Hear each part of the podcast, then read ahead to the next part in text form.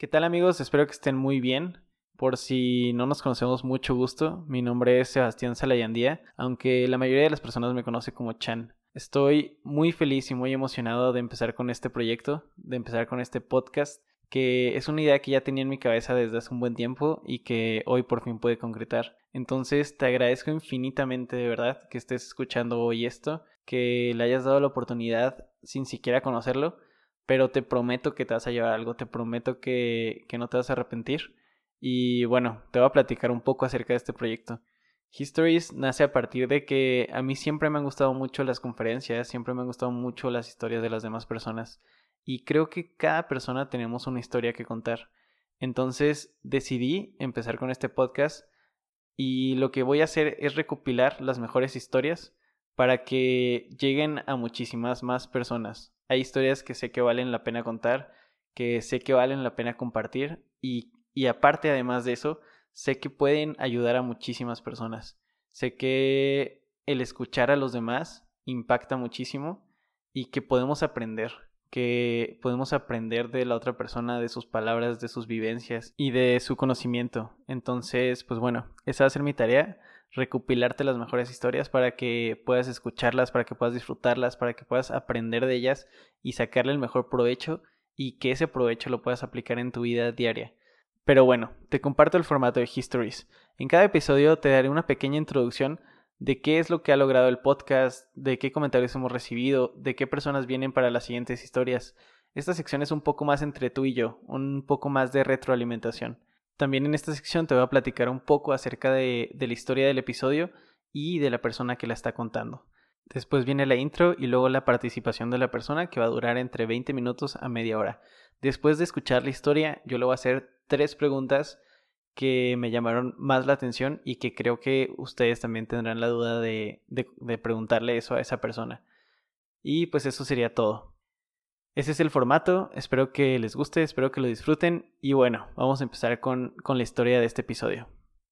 La historia de hoy está contada por Marco González Moreno. Marquito es un buen amigo mío ya desde hace un rato y es una persona que admiro mucho, es una persona a la cual he aprendido mucho y sé que ustedes también lo harán. La verdad es que su historia me gustó demasiado. Esto te lo estoy platicando después de, de haberla grabado.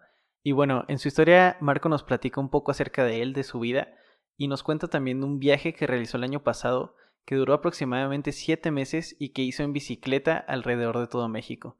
Imagínate todas las experiencias que tuvo, todo lo que le pasó. Entonces, bueno, pues no te pierdas esta historia. Gracias por estar aquí y empezamos. ¿Qué tal? Soy Chance Layandía y esto es Histories. En este podcast escucharás historias como la tuya y como la mía, únicas.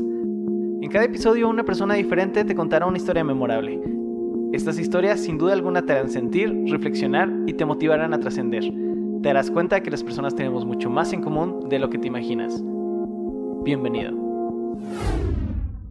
¿Qué tal? Mi nombre es Marquito Moreno, psicólogo, conferencista, creador de contenido y vendedor de semáforo.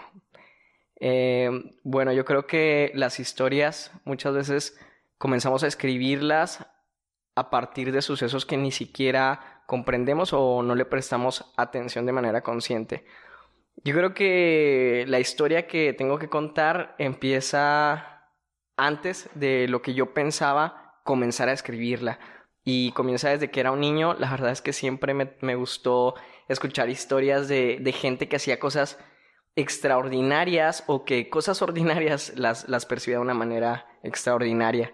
De pequeño era fan de, de Ripley, de los programas como Ripley o Recordines, todas esas historias que, que te inspiran o que sabes que son personas que se salen de la norma.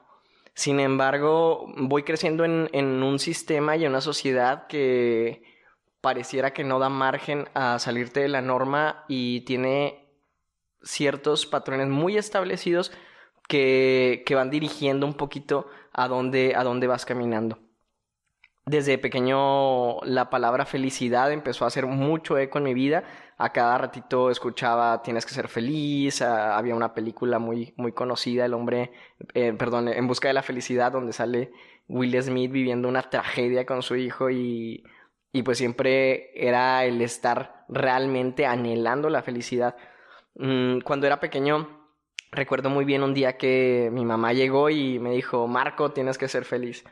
Pero cuando yo volteé a ver lo que había en casa, decía, ¿cómo rayos? O sea, eh, la vida tiene que ser algo más que esto, ¿no? Porque en casa había problemas económicos, había problemas emocionales, había problemas de atención, había muchísimas cosas menos herramientas para ser feliz.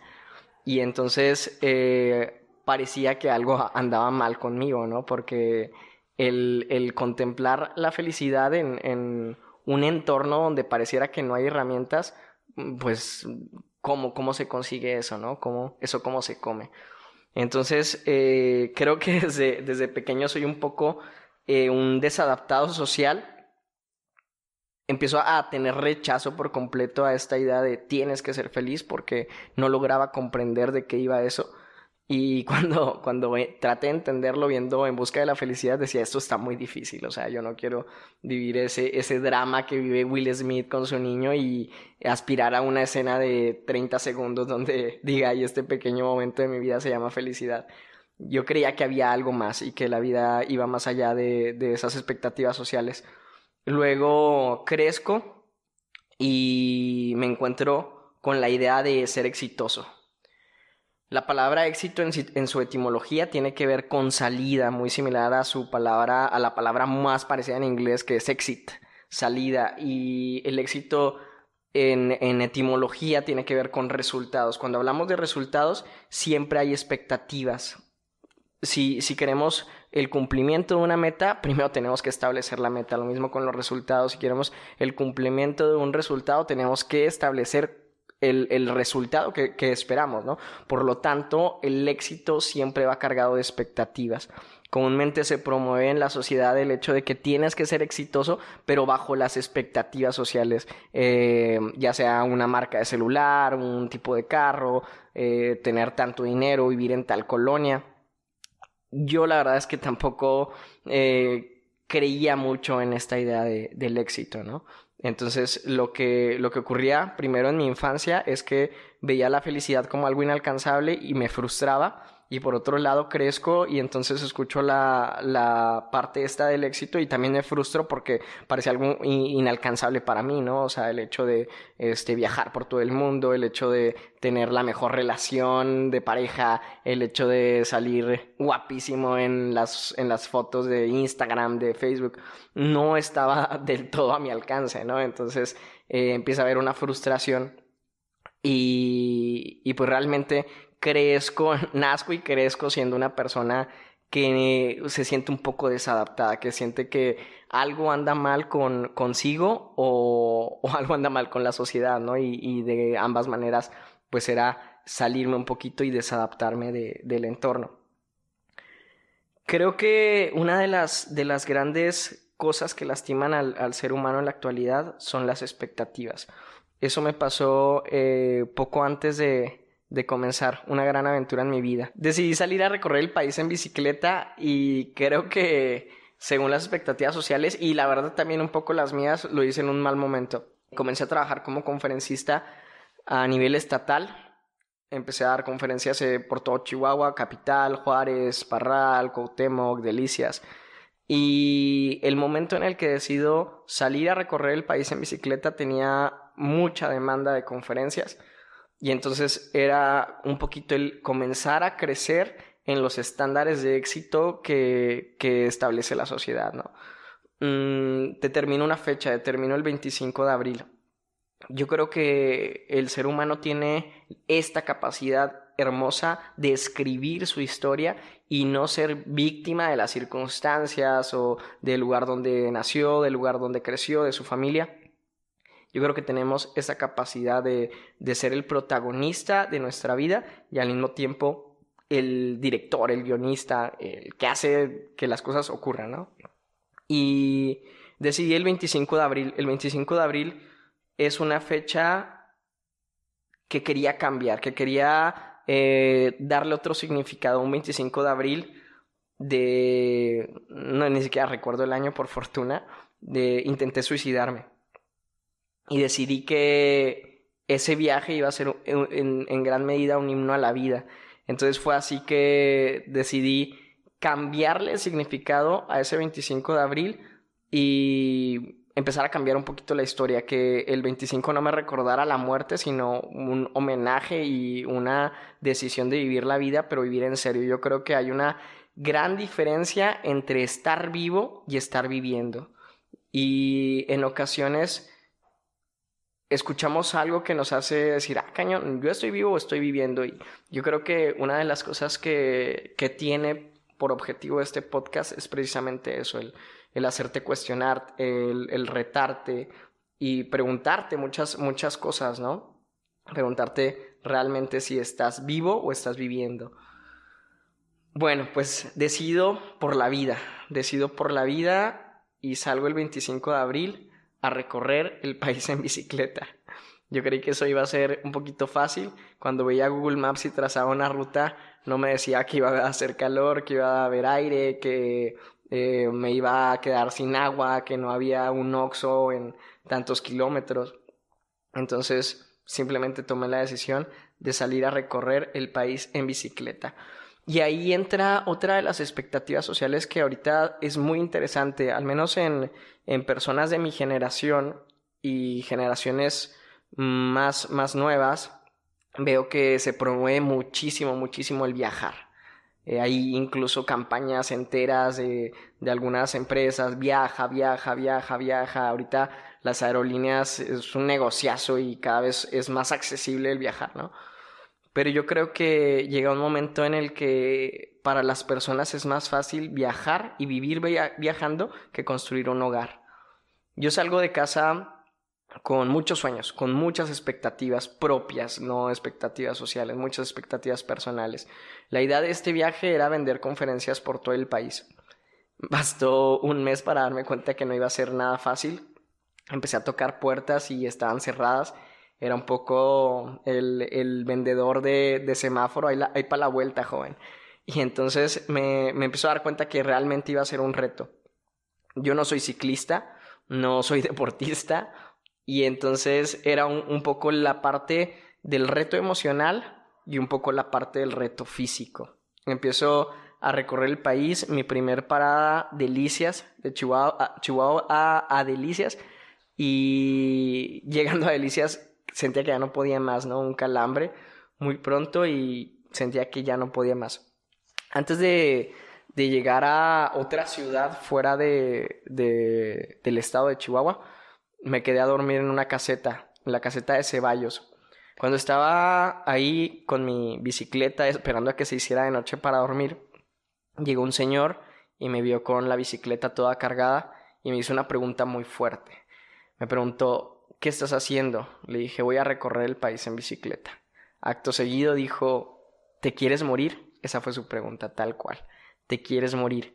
Y entonces me di cuenta que a veces no había oportunidad para cumplir tus sueños, para cumplir tus propias expectativas. Y que cuando de pronto pensabas en hacerlo, para, la gente llegaba y te decía, ¿te quieres morir? Antes de, de irme de Chihuahua, algunos amigos se despidieron y me dijeron, eh, te doy un abrazo porque no te voy a volver a ver en, mi vida, ¿no? Te vas a morir en el viaje, no vas a regresar. A esto le sumamos la gran cantidad de malas noticias que vemos al prender la televisión todos los días, absolutamente todos los días, y una noticia que sin duda me acompañó de manera muy fuerte al inicio del viaje desde antes de salir de Chihuahua, si mal no recuerdo en Jiménez, me entero de, de, una noticia que comienza a hacerme demasiado ruido, que es la noticia de Norberto. Yo creo que, que con eso que te diga ya sabes de quién te estoy hablando. Un chico de Delicias que se va a estudiar a Ciudad de México, lo secuestran y es la primera parte que yo escucho de la noticia. Continúo mi viaje y voy, voy siguiendo la noticia de Norberto, avanzo a Saltillo, y, siempre iba la noticia de Norberto a ver qué ha pasado con Norberto, qué han dicho los secuestradores. Yo sabía que ya estaba negociando la familia y los secuestradores y era algo que me iba acompañando en mi viaje. Antes de llegar a, a Saltillo ocurrió algo muy interesante. Como te decía, yo no soy un deportista, no soy un ciclista y entonces eh, unos kilómetros antes de entrar a la ciudad de Saltillo hay unas subidas bastante pesadas y son las primeras el primer reto fuerte físico que me toca en el viaje. Para entonces me había quedado sin agua, eh, no estaba acostumbrado a ese tipo de clima ya un poco más húmedo, similar al de, al de Monterrey. Y entonces empiezo a pedalear y deseaba con todo mi corazón que hubiera un Oxxo porque ya no tenía agua. A unos kilómetros en una bajada muy hermosa veo un Oxxo. Yo creo que a lo mejor y si tú estás escuchando este podcast no lo vas a entender del todo, pero te lo juro que yo lloré de la emoción al ver ese Oxxo. Estaba plenamente contento, ¿no? Pero ocurrió algo muy interesante. Yo creo que más allá de que me iba a poder comprar una botella de agua, unas papitas y descansar un rato, encontré una de las cosas que sin duda iban a ser una de las, luego se, le da el nombre de serendipia, ¿no? De, del viaje, una de las cosas más afortunadas que iba a encontrar durante el viaje. Cuando llego al Oxxo, me encuentro con otro viajero, Isidoro Rodríguez. Isidoro Rodríguez eh, viajaba en un triciclo que él mismo hizo la gran diferencia entre él y yo es que él no tiene piernas. Todo ese camino a, al Oxxo me fui repitiendo, ya no puedo más, ya no puedo más, ya no puedo más, ya no puedo más. Cada que llegaba a un pueblo y me veía una persona en bicicleta, me decía, no hombre, mijo, yo no llego ni al, ni al Oxxo en, en bicicleta, ¿cómo vas a decirme que vienes desde Chihuahua, no? Y cada vez que me decían, no puedo, yo no puedo, yo no podría hacer eso, recordaba ese día que me iba repitiendo de camino, no puedo, no puedo, no puedo, no puedo, no puedo. Cuando me topó a Isidoro Rodríguez, ya en ese momento no podía decir no puedo. O sea, ya basta, ¿no? Ya basta de, de, no darme cuenta de mis capacidades. Por favor, ¿cómo no vas a poder? Si él puede, o sea, ¿cómo no vas a poder? Yo creo que quizá para alguna de las personas que está escuchando este podcast dice, pues este güey qué, o sea, eso yo no lo podría hacer. Y de ahí surge una de las, de las grandes, de, de, mis grandes frases de vida que, que ahorita me aferro a ella y te lo digo a ti en este momento, ¿no? Si crees que no puedes es porque no has tenido el gusto de conocerte. Yo no tenía el gusto de conocerme y creo que aún no tengo el gusto de conocerme del todo, pero al menos estoy seguro que si creo que algo no lo puedo es porque no he conocido tanto de mí. Lo mismo con el viaje. El viaje es, es una lección de, para conocerme y de Saltillo sigue Monterrey. Cuando llego a Monterrey resulta que salen las noticias que encontraron a Norberto y que murió. Para entonces yo no había cumplido mis objetivos de vender conferencias, no me estaba quedando sin dinero, ah, empecé este viaje sin dinero pensando que iba a vender muchas conferencias y que de eso iba a sobrevivir todo el viaje. Me estaba quedando sin dinero, mataron a Norberto y entonces empecé a cuestionarme, ¿qué demonios estás haciendo, Marco? ¿Por qué estás haciendo esto?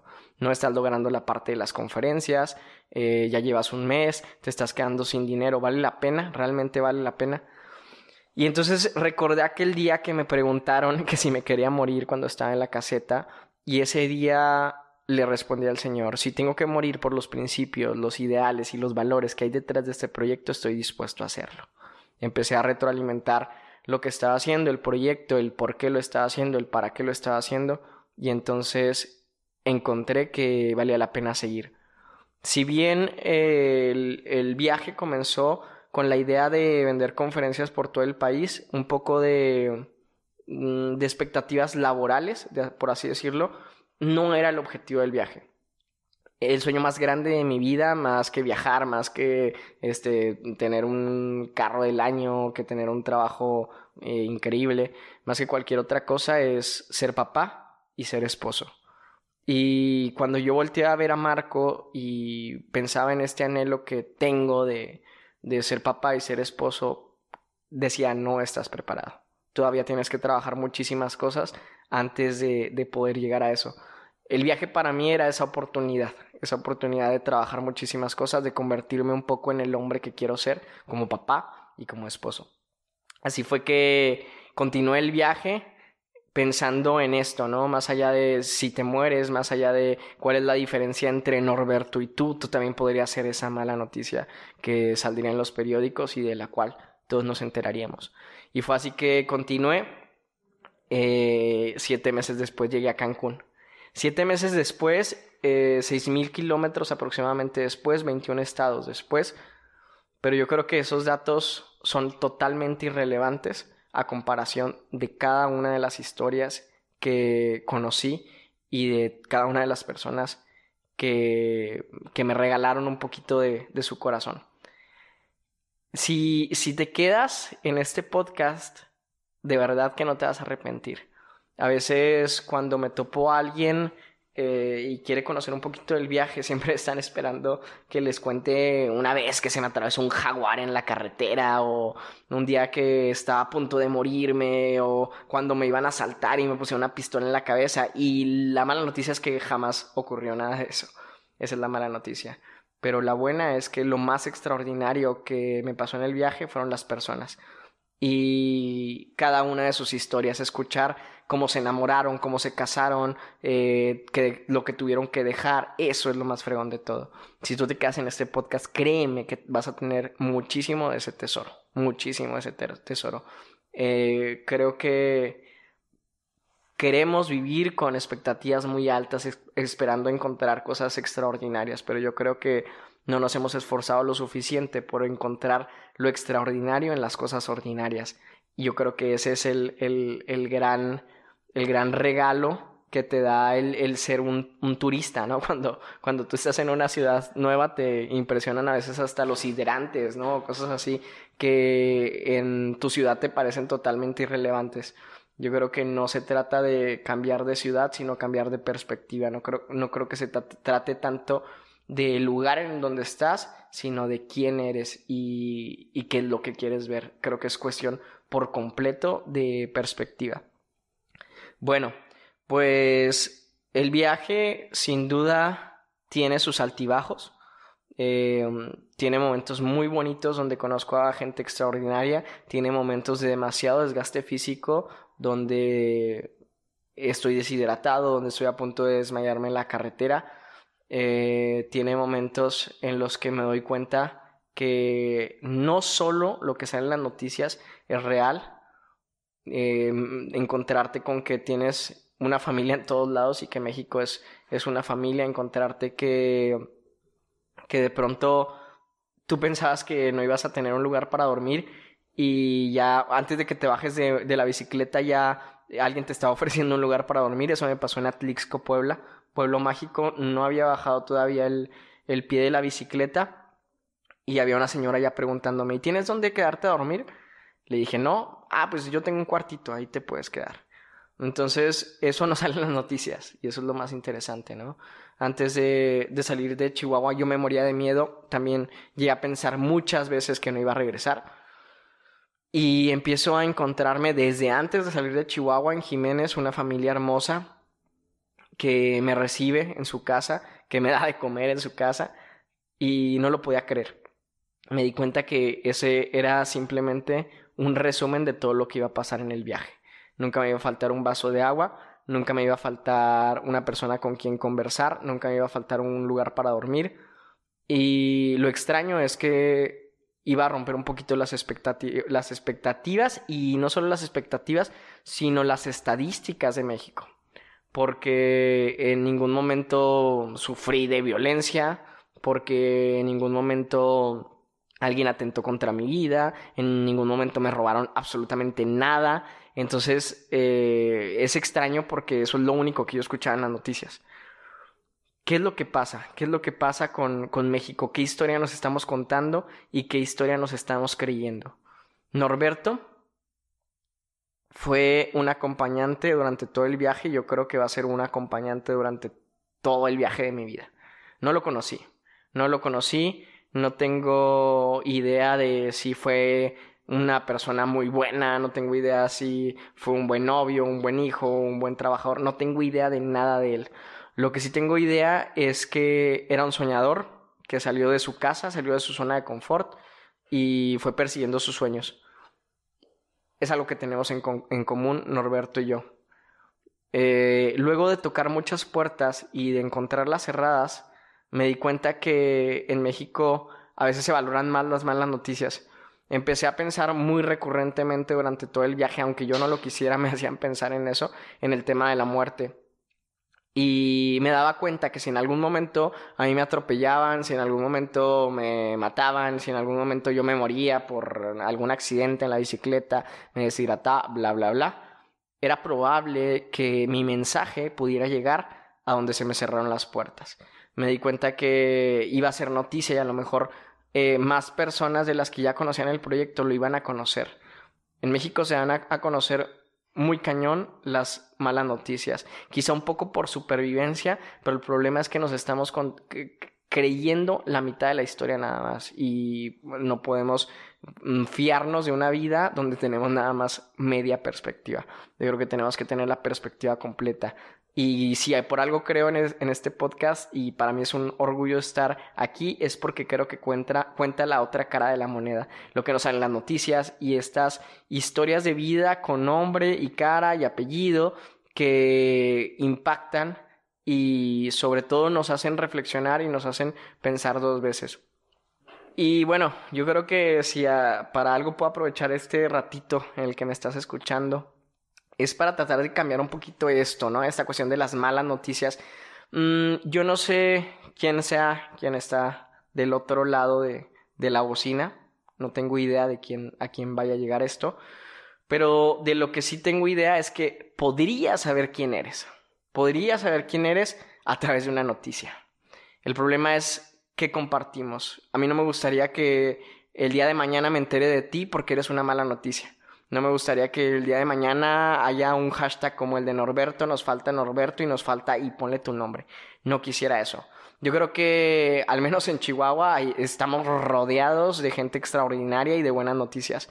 Espero que tú formes parte de los que inspiran, que tú formes parte de las buenas noticias, que tú formes parte de los que cuentan la historia, no solo de los que la escuchan. Yo valoro mucho a los que la escuchan y al menos a mí escuchar las historias me hizo que me dieran unas ganas tremendas de contarla. Entonces, es un poquito la invitación a compartir buenas noticias. Y no solo eso, sino también a convertirnos en la buena noticia que impacte en la vida de otros. Te juro que a veces el simple hecho de verme a mí con mi bicicleta cargada y con una sonrisa en el, rostro, aunque estuviera llena de sudor esa, sonrisa, llegaba a impactar en personas y llegaban a decirme gracias. Y yo decía, ¿qué estoy haciendo? O sea, no estoy haciendo absolutamente nada. Creo que podemos impactar en la vida de las personas más de lo que nos imaginamos.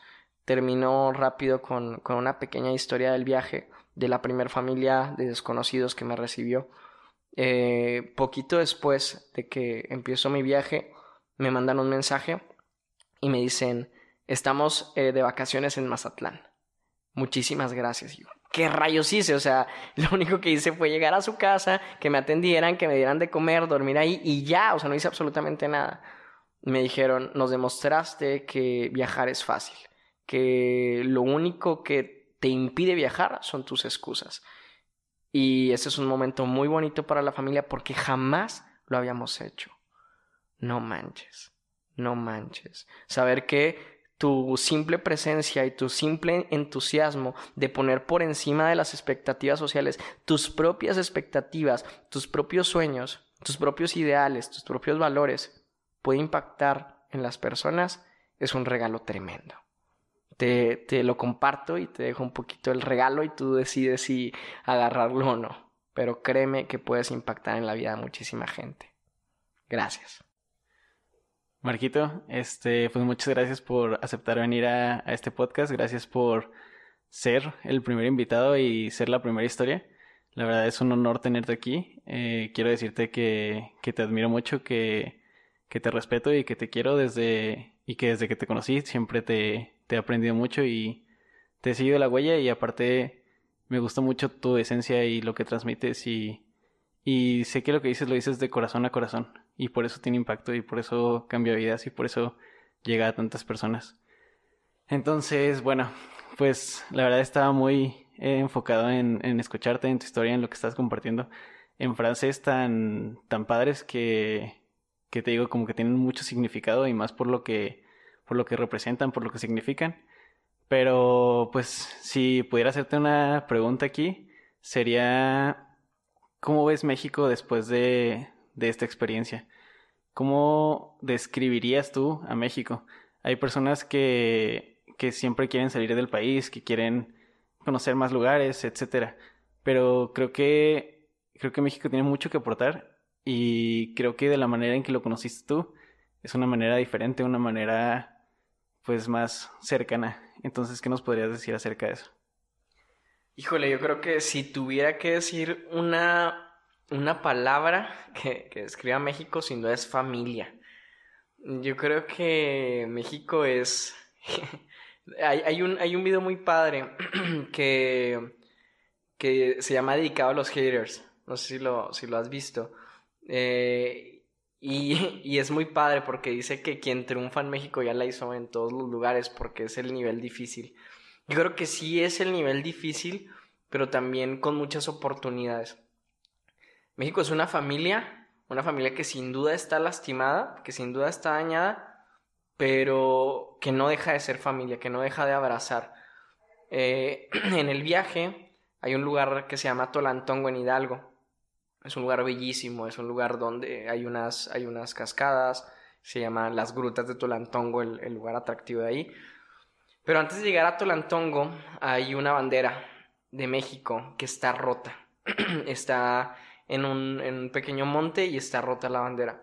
Pero es impresionante cómo cuando estás bajando a Tolantongo es esa bandera con el paisaje que hay de fondo y te lo juro, se ve hermosa, o sea, se ve la cosa más increíble, o sea, yo no podía dejar de verla, o sea, tenía que seguir mi camino ni me esperaba algo muy bonito, ¿no? Que son las grutas de Tolantongo, pero te lo juro, me quería quedar ahí, o sea, simplemente viendo la bandera, aun cuando estuviera rota. Yo creo que pasa lo mismo con el pueblo mexicano.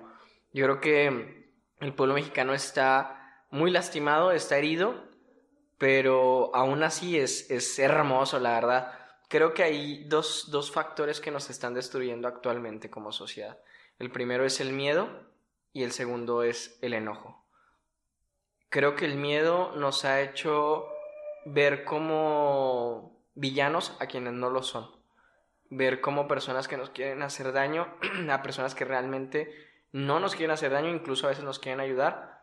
Y creo que ese enojo nos ha llevado también a lastimar a inocentes.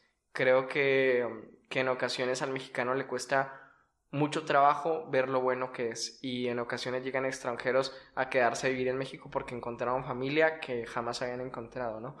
Y creo que eso le cuesta mucho trabajo al mexicano ver lo bello que tiene por encima de lo malo que hay.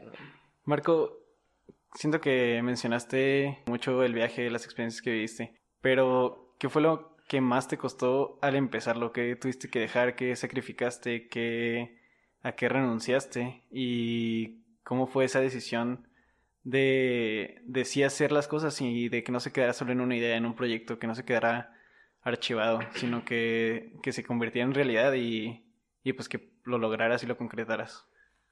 Sí, yo creo que cuando escuchamos este tipo de, historias es, algo que se nos viene a la mente, ¿no?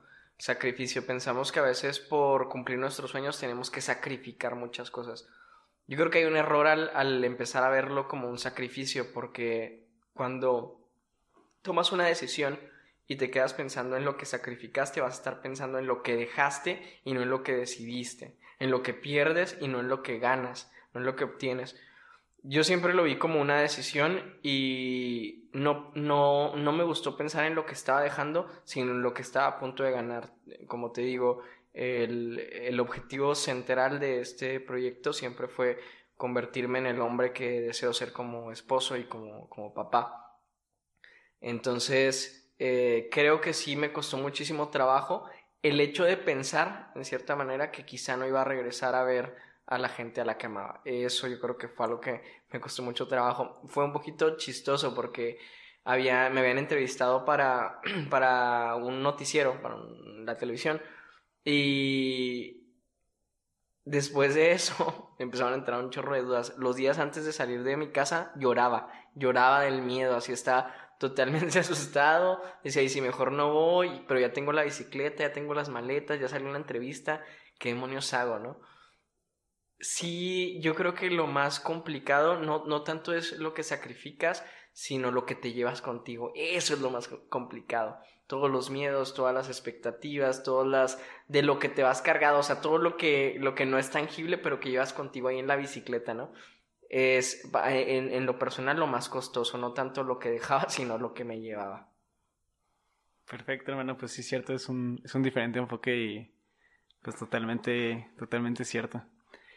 Y bueno, por último, si pudieras mencionarnos un acontecimiento o algo con lo que te quedes así, que yo digo, yo sé que tuviste algunos, ¿no? Y, y que es muy difícil elegir, pero este, algo que te haya marcado demasiado, algo que te haya hecho pensar de que, pues por esto valió totalmente la pena todo.